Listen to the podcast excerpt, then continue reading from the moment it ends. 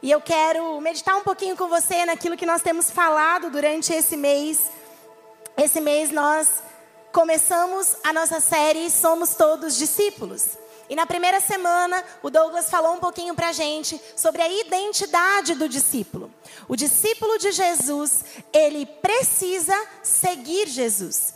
O discípulo de Jesus precisa manter os olhos fixos nele.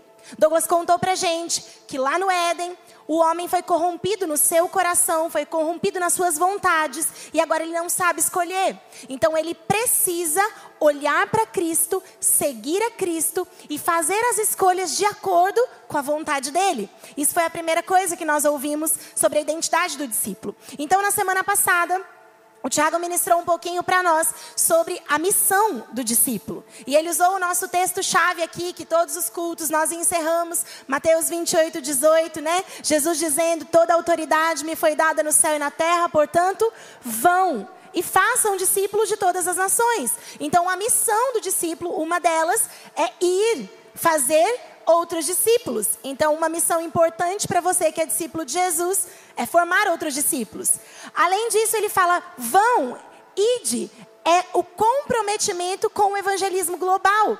Então é uma outra missão do discípulo. E aí por último ele fala ensinando eles a guardar tudo que lhes tem ordenado e batizando eles em nome do Pai, do Filho e do Espírito Santo. Então além disso, a sua missão também é cuidar dessas pessoas e levar elas aos pés de Jesus e ensinar elas esses caminhos. Então, nós vimos as três missões do discípulo e nós vimos a identidade do discípulo. E hoje eu quero meditar um pouquinho com você que um discípulo de Jesus imita a Cristo. Um discípulo de Jesus é Jesus Cop. É uma cópia de Jesus. E é sobre isso que eu quero meditar com você. Então, por favor, abra sua Bíblia em 1 João, no capítulo 2. A carta de 1 João está lá no finalzinho, não é o Evangelho, ok? É lá no finalzinho, perto ali do Apocalipse. É a primeira carta de João, no capítulo 2. Nós vamos ler a partir do verso 5. 1 João 2,5 diz assim: Mas se alguém obedece à sua palavra, nele verdadeiramente o amor de Deus está aperfeiçoado. Dessa forma, sabemos que estamos nele. Aquele que afirma que permanece de, nele deve andar como ele andou. Feche seus olhos, nós vamos consagrar esse momento ao Pai. Ah, papai, nós queremos te louvar, porque o Senhor é bom. E tudo aquilo que o Senhor faz é muito bom. Nós queremos desfrutar das tuas verdades hoje. Espírito Santo, nos ajuda. Limpa a nossa mente, o nosso coração, assim como nós oramos aqui durante o louvor, para que essa palavra entre no nosso coração e que ela dê muitos frutos para a glória do teu nome. Pai, me ajuda a compartilhar aquilo que o Senhor deseja, que não sejam minhas palavras, mas que o Senhor pegue cada palavra liberada por mim aqui e transforme em vida do Senhor no coração dos meus irmãos. Essa é a minha oração e a minha total dependência do Senhor, em nome de Jesus. Amém. Então, a gente vai falar um pouquinho sobre alguém que imita Cristo. E certamente alguém que imita Cristo tem o seu caráter transformado por Ele. Não tem como você dizer para mim que você copia Jesus, que você imita Jesus, sendo que o seu caráter ainda não foi transformado.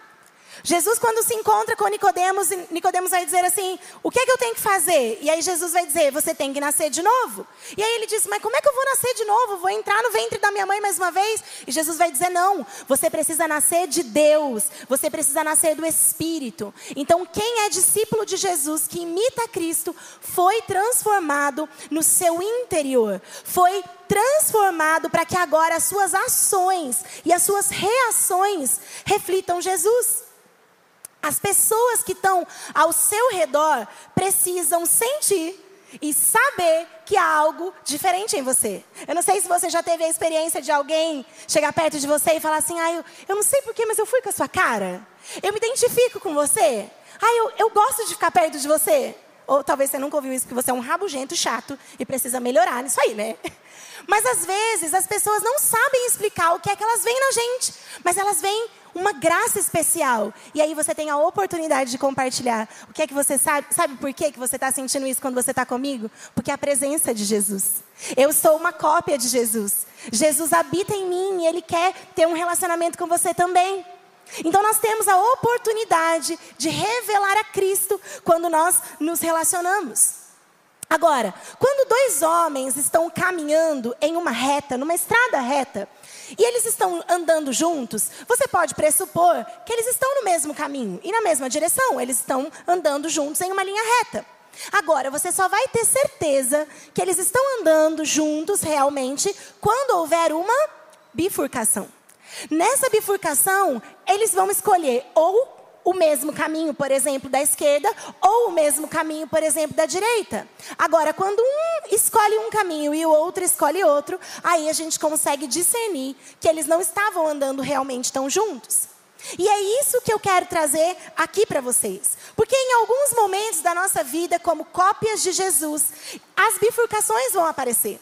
E nessas bifurcações, nós precisamos nos posicionar. Eu sei que hoje muita gente tem medo de posicionar, de se posicionar por causa da cultura do cancelamento, mas o que a Bíblia chama de pecado é pecado. Não dá para amenizar.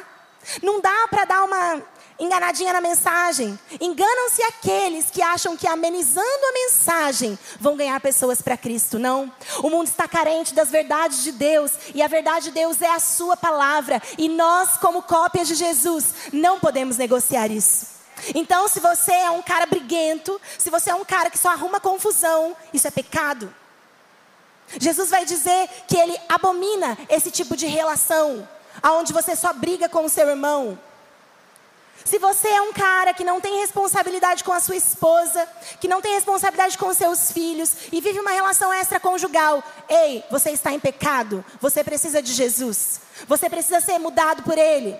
Nós, como cópias de Jesus, não podemos, mediante as situações como essa, dizer: ah, não, é, veja, ele nasceu assim.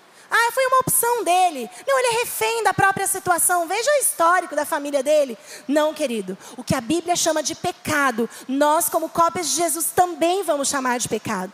Mas você tem que tomar um cuidado.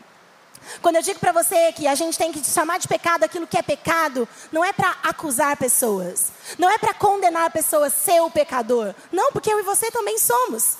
Mas é para anunciar para o seu pecado há perdão. Para o seu pecado, Jesus pagou um alto preço. O sangue de Jesus Cristo nos purifica de todo o pecado. Então, quando nós nos posicionamos como pessoas que imitam a Cristo, nós estamos dizendo: Ei, eu não tenho uma má notícia. Eu não vim aqui para dizer que você é um pecador e você está condenado. Eu vim dizer para você que Jesus pagou um alto preço um preço de sangue, um preço a ponto de nos restaurar e nos trazer de volta para o lugar da presença e da comunhão comunhão de com Deus.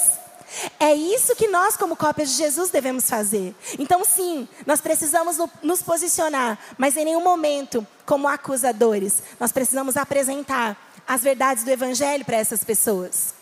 Então, nessa bifurcação, existem dois momentos da nossa vida que são cruciais para a gente decidir se a gente realmente é uma cópia de Jesus ou se a gente está vivendo segundo as nossas próprias vontades. Por exemplo, quando nós estamos em um momento de dificuldade. Não sei se você, hoje que está aqui ou está nos assistindo em casa, está passando por um momento de dificuldade. Esse momento de dificuldade é uma excelente oportunidade para você dizer que você copia Jesus. Na dificuldade, você, todas as vezes que você se depara com uma situação difícil, qual é o seu primeiro pensamento? Você pensa assim: ah, eu quer saber? Eu vou largar Jesus, porque não dá, não dá para seguir Jesus. Olha, Deus, o Senhor não está vendo o que eu estou passando, que eu estou sofrendo aqui, o Senhor não faz nada. Quer saber? Eu vou te abandonar. Eu, eu fico pensando: o que, que essa pessoa pensa? Vamos, vamos pensar junto. Vai abandonar Jesus. Ele vai para onde?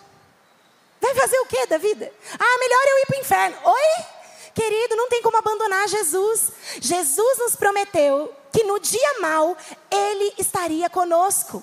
Então você pode sim ter um dia difícil, ter uma circunstância difícil para você lidar, ter um desafio, um deserto, como a gente costuma dizer, mas Jesus nos prometeu que Ele estaria conosco. E é nos momentos de dificuldade que nós precisamos dizer: Eu sou uma cópia de Jesus e eu vou agir como Ele agiria. Paulo vai dizer assim em 2 Coríntios, no capítulo 4, no verso 8 ele diz assim: Em tudo nós somos atribulados, mas não angustiados, perplexos, mas não desanimados, perseguidos, mas não desamparados, abatidos sim, destruídos não, trazendo por toda parte a mortificação do Senhor Jesus no nosso corpo, para que a vida de Jesus se manifeste também nos nossos corpos. O que é que Paulo está dizendo? Ei, vai ter tribulação, sim. Mas nós não vamos ficar angustiados, porque a paz de Deus, que excede todo entendimento, guarda sua mente, o seu coração em Cristo Jesus. Paulo vai continuar, ele vai dizer assim: nós vamos ficar perplexos. Algumas coisas vão acontecer e você não esperava que acontecesse. Mas nós não vamos desanimar, porque a alegria do Senhor restaura a nossa força e nós conseguimos prosseguir. Paulo vai dizer que nós somos perseguidos, porque nós sabemos que a mensagem do Evangelho vai nos acometer de perseguição. Mas nós não vamos estar desamparados, porque Ele estaria conosco. Nós podemos até estar abatidos, mas não destruídos.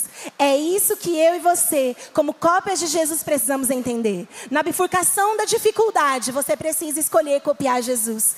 E eu não estou dizendo negar suas, suas sensações, suas emoções. É você levar isso aos pés de Jesus. É você levar isso diante do Pai e dizer: Me ajuda, Deus. E certamente o renovo e o consolo do Senhor vai alcançar você. Agir assim só é possível quando nós copiamos Jesus. Uma segunda bifurcação que determina se nós somos cópias de Jesus ou não é o momento da prosperidade. Talvez você está nesse momento e graças a Deus por isso, não é mesmo? Como é bom quando nós estamos nas águas tranquilas. Tem fase da nossa vida que nós estamos bem, que está tudo bem, que não aconteceu nenhuma coisa diferente ou uma coisa muito ruim e está tudo bem. E nessa fase, você também precisa revelar Jesus. Há uma escolha a se fazer quando está tudo bem. Porque quando está tudo bem, você escolhe às vezes fazer outras coisas, como por exemplo, gastar mais tempo na Netflix. Porque está tudo bem, você não tem tanta coisa para orar, né? não tem tanto pedido de oração para fazer, não tem por que ficar lá diante do Senhor horas e horas, chorando e clamando. E como discípulos de Jesus, Jesus vai dizer assim: eu quero ter comunhão com o Pai, independente se eu estou precisando de algo ou não. Eu quero ter uma conexão com o Pai. Várias vezes nós ouvimos relatos das Escrituras que Jesus se retirava para um momento com o Pai. Então Jesus se retirava para um momento de oração com o Pai. E estava tudo bem. Então, quando está tudo bem com você, você também precisa revelar Jesus. Você também precisa manter a sua comunhão com o Pai. E talvez nesse momento, para você revelar Jesus, seja uma oportunidade de você abençoar alguém, de você ser generoso, de você doar o seu tempo, de você doar, talvez, fazer uma oferta na vida de alguém. Porque quando está tudo bem, o Senhor também quer se revelar através de você. Você não pode olhar para a sua situação e falar, ufa, está tudo bem, agora eu vou ver minha vida. Não, eu preciso continuar copiando Jesus. E diante dessas duas bifurcações, só dá para a gente escolher copiar Jesus se nós mantivermos os nossos olhos fixos nele. Que foi isso que a gente aprendeu. E Pedro vai dar uma declaração de algumas atitudes que nós, como discípulos que copiam Jesus, precisamos ter. Esse eu quero que você abra comigo, por favor, em 1 Pedro, no capítulo 2. A carta de 1 Pedro, no capítulo 2, Pedro vai deixar algumas coisas que o discípulo de Jesus precisa fazer. E nós precisamos estar atentos a isso.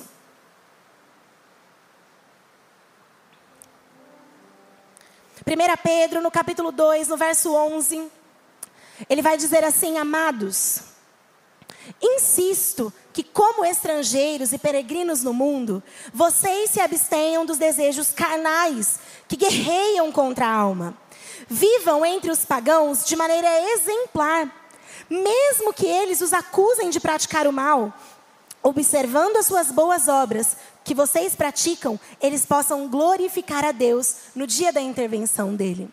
Então Pedro vai dizer assim: olha, você que vive como estrangeiro aqui, porque nós somos cidadãos do reino de Deus, mas nós vivemos como estrangeiros aqui, ele vai dizer: você se abstenha dos seus desejos carnais há uma necessidade de renúncia da nossa carne. E aqui não é só na parte sexual. Toda vez que a gente pensa na carne, a gente pensa na parte sexual, mas não é só isso. É nas minhas vontades. É nos meus ímpetos de reação.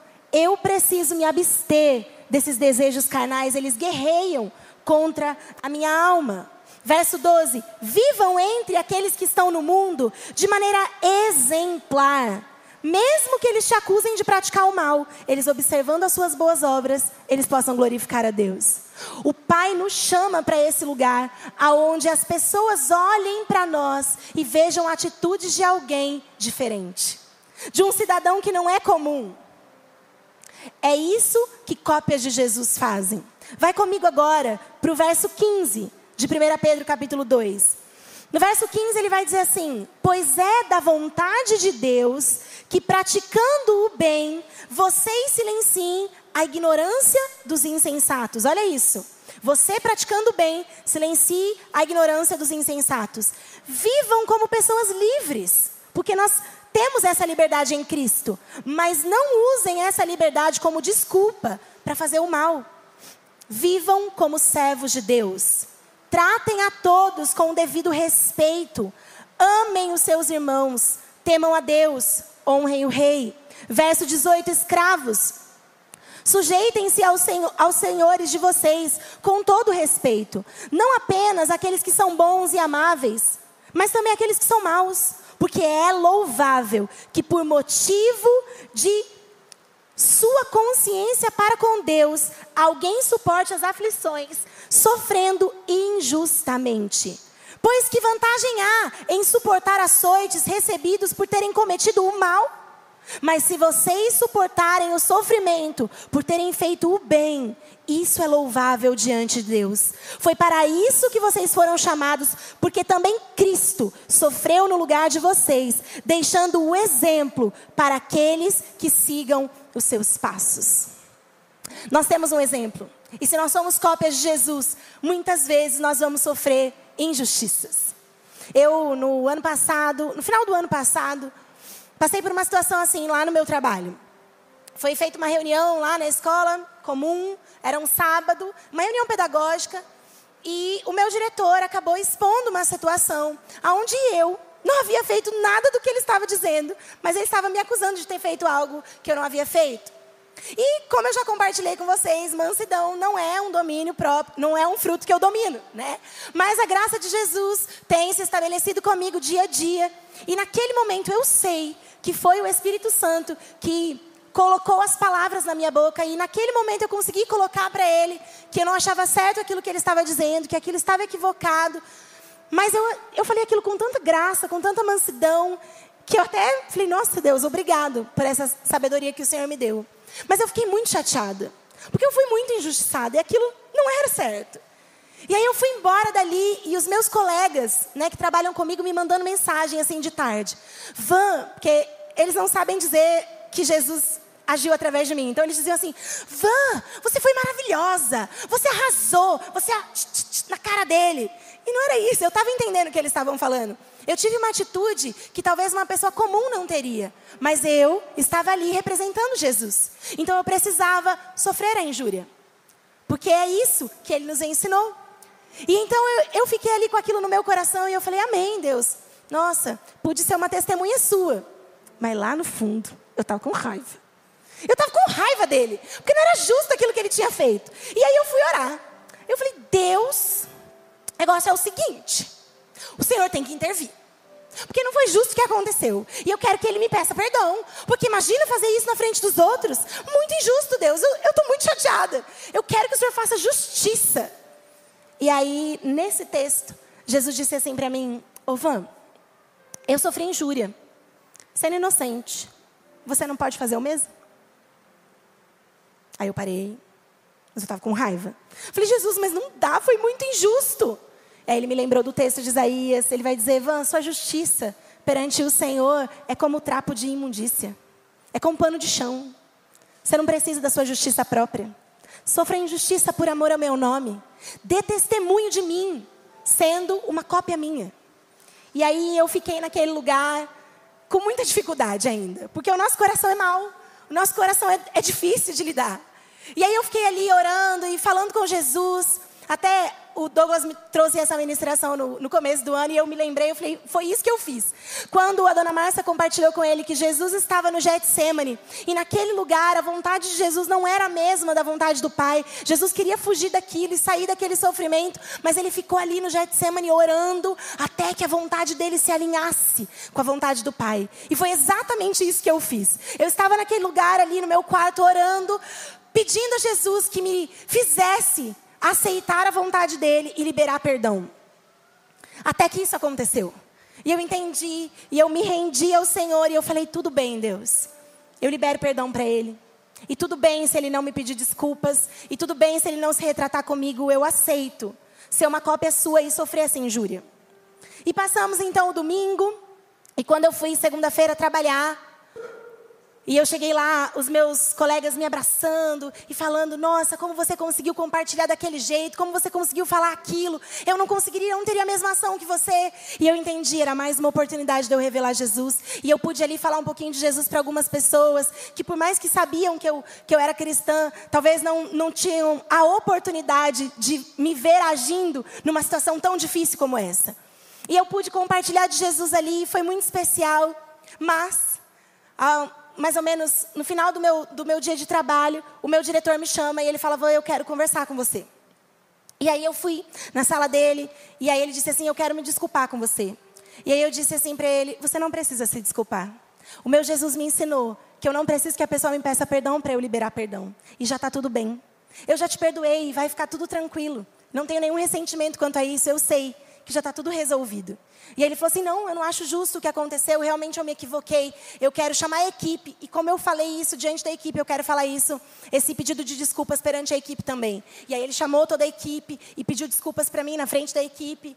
E aquilo foi estabilizado. E aí eu falei: Deus, eu nem precisava disso, mas mas é isso. Quando o, o, seu coração já está alinhado com a vontade de Deus, Ele te abençoa. Ele permite que as coisas aconteçam agora para dizer: é isso que eu queria, filha. Eu queria o seu coração dando testemunho de mim. Porque o resto eu faço. Mas como para você já estava tudo bem se Ele não pedisse perdão, se Ele não se retratasse, você pôde vivenciar essa experiência de eu poder te honrar na frente das pessoas.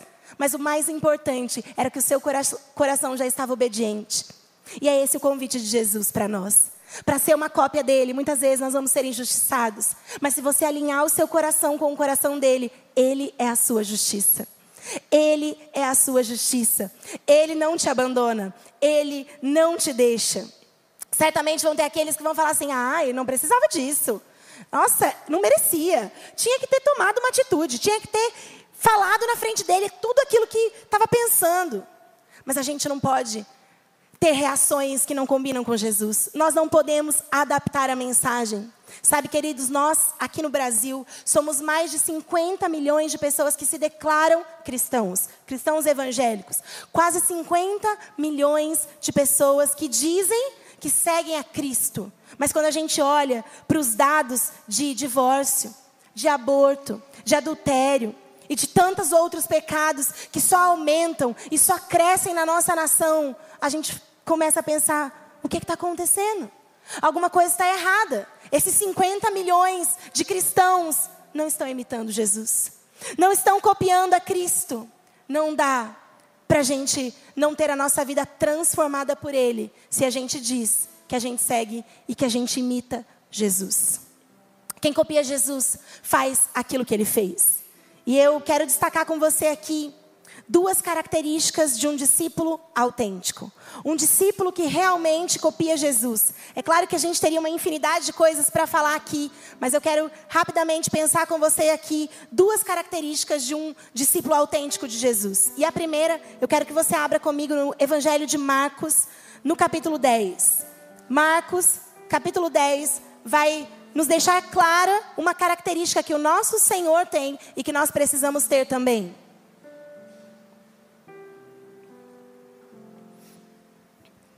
Marcos capítulo 10, verso 45, vai dizer assim: Pois nem mesmo o filho do homem veio para ser servido, mas para servir e dar a sua vida em resgate de muitos. Mais uma vez, pois nem mesmo O filho do homem veio para ser servido, mas para servir e dar a sua vida por resgate de muitos. O servo do Senhor que copia Jesus, ele serve ao Senhor e ele serve aos seus irmãos. Esse é o convite de Jesus. Jesus nos chama para servir. E talvez a sua desculpa é, que é o que eu mais ouço quando a gente chama algumas pessoas para servir, é: eu não tenho tempo.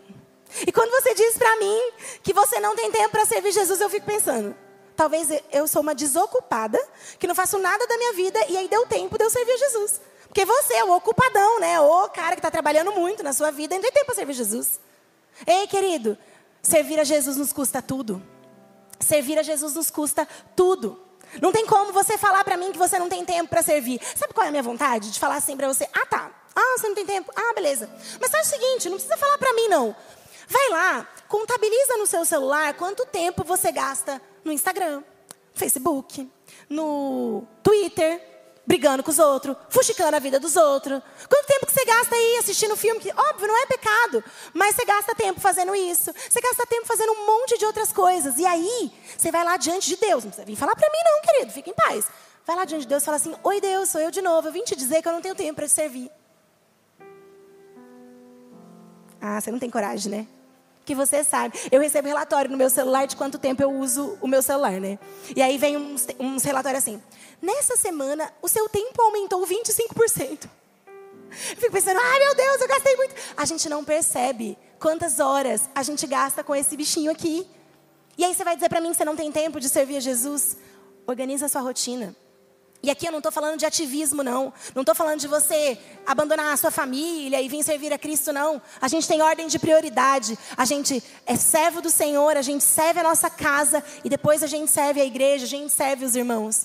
Mas a gente precisa organizar a nossa rotina e parar com essas desculpas de que eu não tenho tempo para servir Jesus. Sabe, a grande questão que fica é quando Paulo vai declarar assim: Eu perdi tudo para ganhar Cristo, Ele me basta, Ele é o suficiente. Os meus diplomas, aquilo que eu tenho, que eu conquistei, são como esterco para mim. O meu negócio é servir a Cristo, ser encontrado nele. Então a gente passa dessa geração de Paulo que fala isso para Cristo, para nossa geração que está com preguiça que está cansada. Você já ouviu essa frase? Gente, o meu filho de três anos, a frase que ele mais fala para mim: estou cansado.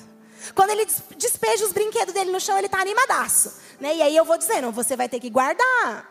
Pensa que você vai ter que guardar. Não, mamãe, tá tranquilo, joga lá, e é carrinho, é não sei o quê, até que chega o momento de guardar. E aí, se joga no chão. Ai, mãe, estou muito cansado. Ai, estou cansado. Gente, essa é a nossa geração. Eu estou cansado. Sabe por que você está cansado? Porque você está fazendo coisas que Deus mandou você fazer.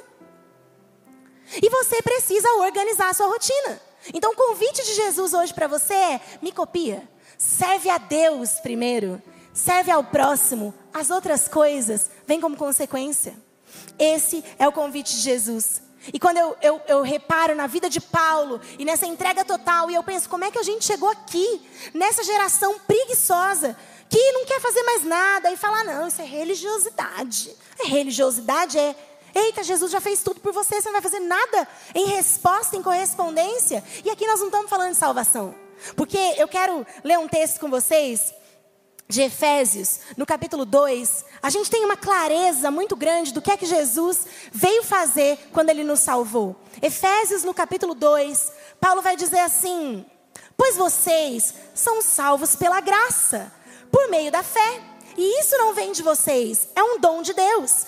Não por obras, para que ninguém se glorie, porque somos criação de Deus, realizada em Cristo Jesus para boas obras, as quais Deus preparou de antemão para que nós as praticássemos. Então, quando eu estou dizendo de servir a Cristo, de praticar essas boas obras, eu não estou dizendo de salvação. A salvação é pela graça e isso é incontestável. Ela é mediante a fé e isso está pre pressuposto, está definido. Agora nós fomos salvos para as boas obras. Então, a partir do momento que eu estou salva em Cristo Jesus, que eu entendi que eu sou uma cópia dele, agora eu faço aquilo que ele pediu para eu fazer. E aí acabam-se as desculpas. E aí, essa geração lá de Paulo estava num ângulo assim, num vértice bem pequenininho. Não, ó, eu estou entregue totalmente ao Senhor. Mas esse ângulo vai se abrindo e as pessoas vão se esquecendo das Escrituras e das promessas de Deus. E aí esse ângulo fica enorme e você acaba se perdendo no meio da sua própria vida. O convite de Jesus hoje para você é: sirva ao Senhor e sirva aos outros. E para você servir os outros, você precisa ter o DNA de Deus impresso em você. Em Efésios, no capítulo 5, você não precisa abrir. Paulo vai dizer assim: portanto, sejam imitadores de Deus, como filhos amados. Vivam em amor, como também Cristo nos amou e se entregou por nós como oferta e um sacrifício de aroma agradável a Deus. Vivam em amor. Amor ao Senhor e amor uns aos outros. E essa é a segunda característica de um discípulo que imita a Cristo. Um discípulo que imita Jesus, ele tem um profundo relacionamento com outros discípulos. Se a primeira característica é servir ao Senhor e servir aos outros, independente de quem seja, a segunda característica de alguém que imita Jesus é alguém que tem um profundo relacionamento com outros discípulos. E aqui eu estou falando de comunhão de entranháveis afetos, que Paulo vai nos dizer. Isso só é possível quando nós estamos olhando para o mesmo Senhor, para o mesmo Salvador, e aí dá para a gente caminhar junto. As Escrituras vão dizer: haverão dois de andar juntos se não estiverem em comum acordo. Para você andar junto com alguém nessa intimidade, nessa comunhão, ele também precisa ser discípulo de Jesus. E para você ter essa família que você vai trocar vida na vida, a gente fala isso aqui todo domingo é através dos nossos DNAs. São nesses momentos de casa, de partilha, de abrir o nosso coração, de abrir geladeira, como o povo gosta de falar aqui. É nesse momento de intimidade que nós podemos sentir a presença de Deus da vida do outro em você e você derramando um pouquinho de Deus na vida dele. E isso é a beleza dos discípulos, do corpo de Cristo. Jesus vai dizer no capítulo 13 de João, do Evangelho de João, no capítulo 13, no verso 35, ele vai dizer assim: Com isso, todos saberão que vocês são meus discípulos, se vocês amarem uns aos outros. Nós precisamos ter essa comunhão e esse amor. E aqui eu quero dar uma tranquilidade para o seu coração. Talvez você foi ferido em algum lugar, você quis viver essa vida de comunhão, mas te traíram, te ofenderam, falaram mal de você, e você hoje, quando ouve isso, de ter comunhão na igreja, te dá até um arrepio. Ei, Jesus vai restaurar a sua identidade, o seu coração em relação a isso. E eu e os meus irmãos aqui, que estamos vivendo essa vida em família, queremos semear o amor de Deus sobre você, porque com isso, todos saberão que nós somos discípulos de Jesus, quando nós nos amarmos verdadeiramente. E o último texto que eu quero ler com você está em João, no capítulo 17. Se você puder, rapidamente abra comigo João, no capítulo 17. No verso 20, a oração é de Jesus. Agora é ele que declara e ora para o Pai o que ele deseja para os seus discípulos que decidiram imitá-lo. João 17, no verso 20, Jesus diz assim: A minha oração, Pai, não é apenas por eles eu rogo também por aqueles que crerão em mim por meio da mensagem deles, para que todos sejam um, Pai, como tu estás em mim e eu em ti, que eles também estejam em nós, para que o mundo creia que tu me enviaste. O nosso profundo relacionamento aqui entre os discípulos revela que Deus enviou Jesus para salvar a humanidade. Você entende que o seu relacionamento não é só porque é legal? Não é porque só a gente fala que, ó, participa, é gostoso. Vai lá no DNA, é legal. Não. É nesse relacionamento, é nessa vida na vida, que o mundo vai saber que o Pai enviou a Cristo para salvá-los. É importante você e eu, que seguimos Jesus e imitamos Ele, dizemos que nós nos amamos. Isso é importante e isso é fundamental.